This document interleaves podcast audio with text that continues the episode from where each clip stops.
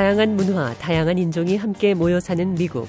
오늘의 미국이 있기까지 중요한 발자취를 남긴 사람들의 이야기를 들어보는 미국 인물 열전 시간입니다.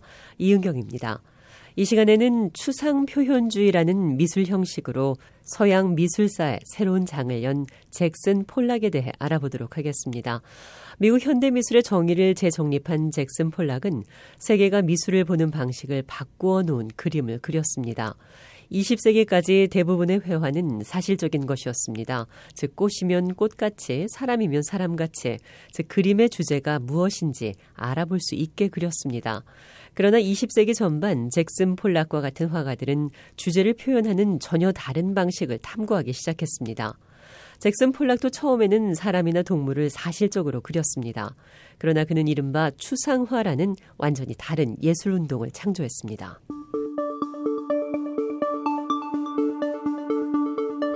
추상화란 그림 속 주제를 보이는 대로 그리지 않고 그 주제가 갖고 있는 가장 보편적인 성질을 상징하는 색깔과 모양으로 표현하는 것입니다. 그 주제의 감정과 아이디어를 제시하는 기법입니다. 유명한 폴락의 작품 속에는 거의 대부분 그 안에 있는 것이 사람인지 풍경인지 알 수 없습니다. 대신 넓은 화폭이 여러 가지 색깔로 가득 차 있습니다. 폴락이 처음부터 혁명적인 추상화가는 아니었습니다. 그는 오랜 기간 그림을 그려오면서 그 같은 화풍을 만들어냈고 결국 새로운 세계를 연 작가로 자리를 잡았습니다. 잭슨 폴락은 1912년 미국 서부 와이오밍주 코디에서 태어났습니다. 그 후 아리조나와 캘리포니아에서 여러 해를 살았습니다. 폴락은 나중에 서부의 광활한 곳에서 살았던 경험이 대형 그림을 그리는데 큰 영향을 미쳤다고 말했습니다. 1930년 그는 뉴욕시로 옮겨 Art Student League라는 미술 학교에서 재능을 연마했습니다. 폴락은 토머스 하트 벤튼 선생 밑에서 약 2년 동안 그림을 그렸습니다. 벤튼은 미국인들이 일상을 살아가는 모습을 많이 그렸습니다. 그 영향으로 폴락도 처음 얼마 동안은 선생의 화풍과 같은 그림을 그렸습니다. 그러나 차츰 전통적인 방식의 그림으로부터 분리돼 그 자신만의 스타일을 정착시켜 나갔습니다. 폴락의 작품은 다른 영향도 받았습니다. 그 중 하나가 대형 벽화를 그리는 멕시코 화가들과의 교류였습니다. 이들 중 일부는 1930년대 미국 뉴욕에서 활동했기 때문에 폴락은 그들이 벽화 그리는 것을 직접 볼 수 있었습니다. 그리고 그들로부터 여러 가지 기법과 아이디어를 얻었습니다. 그들의 특징은 화면이 크다는 것, 물감을 자유롭게 쓴다는 것, 그리고 옛 것을 존중하고 새로운 전통을 만든다는 것 등이 있었습니다. 폴락은 스페인 작가 미로에게서도 영향을 받았습니다. 미로는 초현실주의파에 속하는 작가였습니다. 초현실주의는 무의식에 꿈을 꾸는 마음의 영역을 조종한다고 믿는 주의입니다. 폴락도 무의식적인 마음이 예술을 창조하는데도 지대한 영향을 미친다고 믿는 예술가들의 생각에 동의했습니다. 그는 또 20대 후반에 우울증, 알코올 중독 등에서 오는 정신적 고통을 겪었습니다. 결국 정신치료까지 받아야 했습니다. 치료를 받는 과정에서 알게 된 인간과 감정의 관계도 폴락에게 영향을 미쳤습니다. 1944년 폴락은 또 한 사람의 추상화가인 리 크레스너와 결혼했습니다. 그 다음에 이들 부부는 뉴욕주 롱아일랜드에 있는 작은 도시 이스트 햄튼으로 이주했습니다. 시골 분위기가 있는 이곳에서 이들은 자연을 즐기며 그림 그리기에 열중했습니다. 집 옆에는 커다란 스튜디오를 짓고 그림을 그렸습니다. 폴락이 유명해진 것은 여기서 만들어진 작품들로부터였습니다. 이 기간 동안 잭슨 폴락은 완전히 새로운 방식으로 그림을 그렸습니다. 몸을 많이 움직이는 작업이었습니다.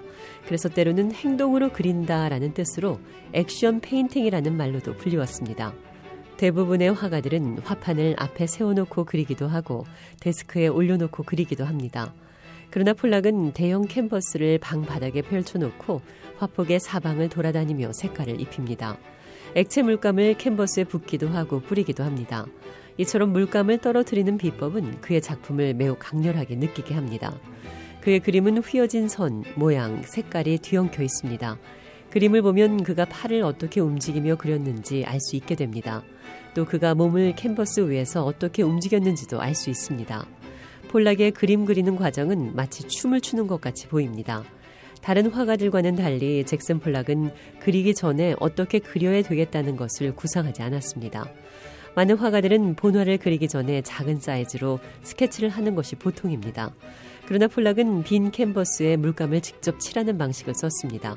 그는 즉흥적인 사고와 감정을 그림으로 표현했습니다.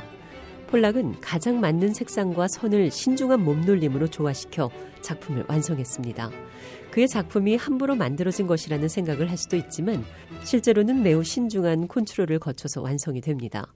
잭슨 폴락은 1999년 영국 BBC 방송 제작 영화에서 자신의 기법에 대해 이렇게 설명했습니다. Sometimes I use a brush, but often prefer using a stick. 가끔씩 붓을 사용하기는 합니다. 그러나 자주 쓰는 것은 막대입니다. 어떨 때는 물감을 캔버스에 그냥 붓기도 하죠. 물감을 흘리며 떨어뜨리기도 합니다. 색상을 입히는 과정은 필요에 따라서 자연적으로 이루어집니다. 나는 그림의 주제를 그 장면대로 표현하기보다는 느낌을 표현하려고 하죠.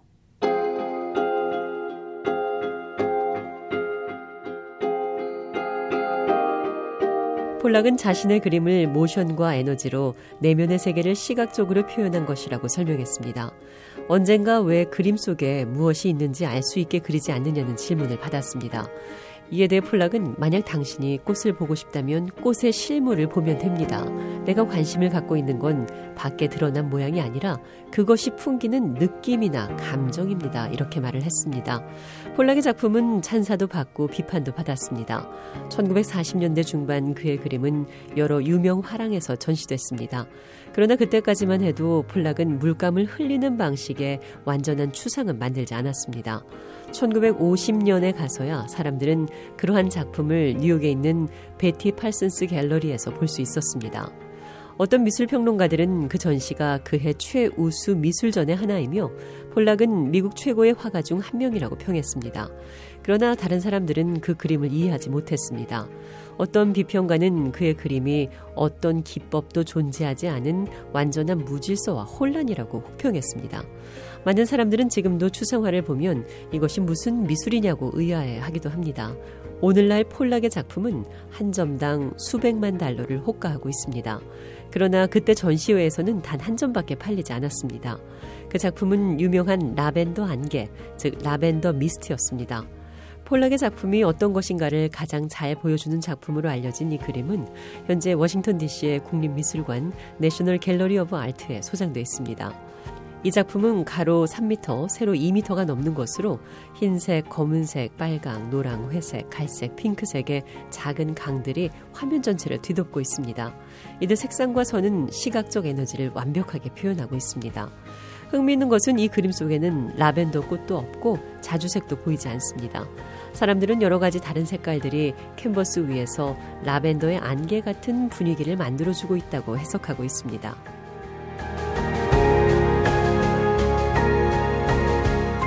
폴락은 보는 사람들이 그림을 제목과 연계시켜 해석하려 하는 것을 원치 않아서 보통 그림의 제목을 숫자와 그린 날짜로 붙였습니다.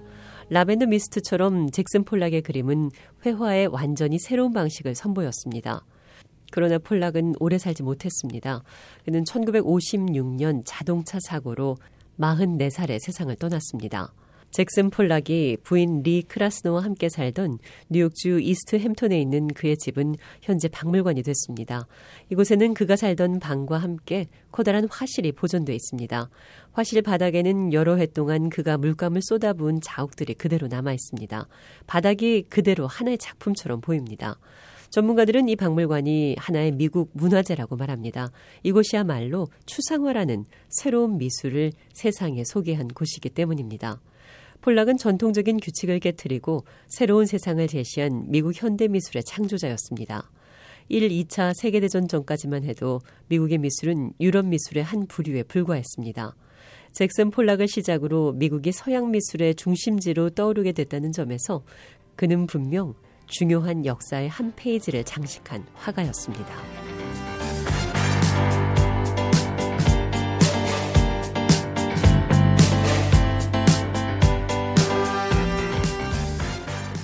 다양한 문화, 다양한 인종이 함께 모여 사는 미국. 오늘의 미국이 있기까지 중요한 발자취를 남긴 사람들의 이야기를 들어보는 미국 인물 열전. 이 시간에는 추상 표현주의라는 미술 형식으로 서양 미술사에 새로운 장을 연 잭슨 폴락에 대해 알아봤습니다.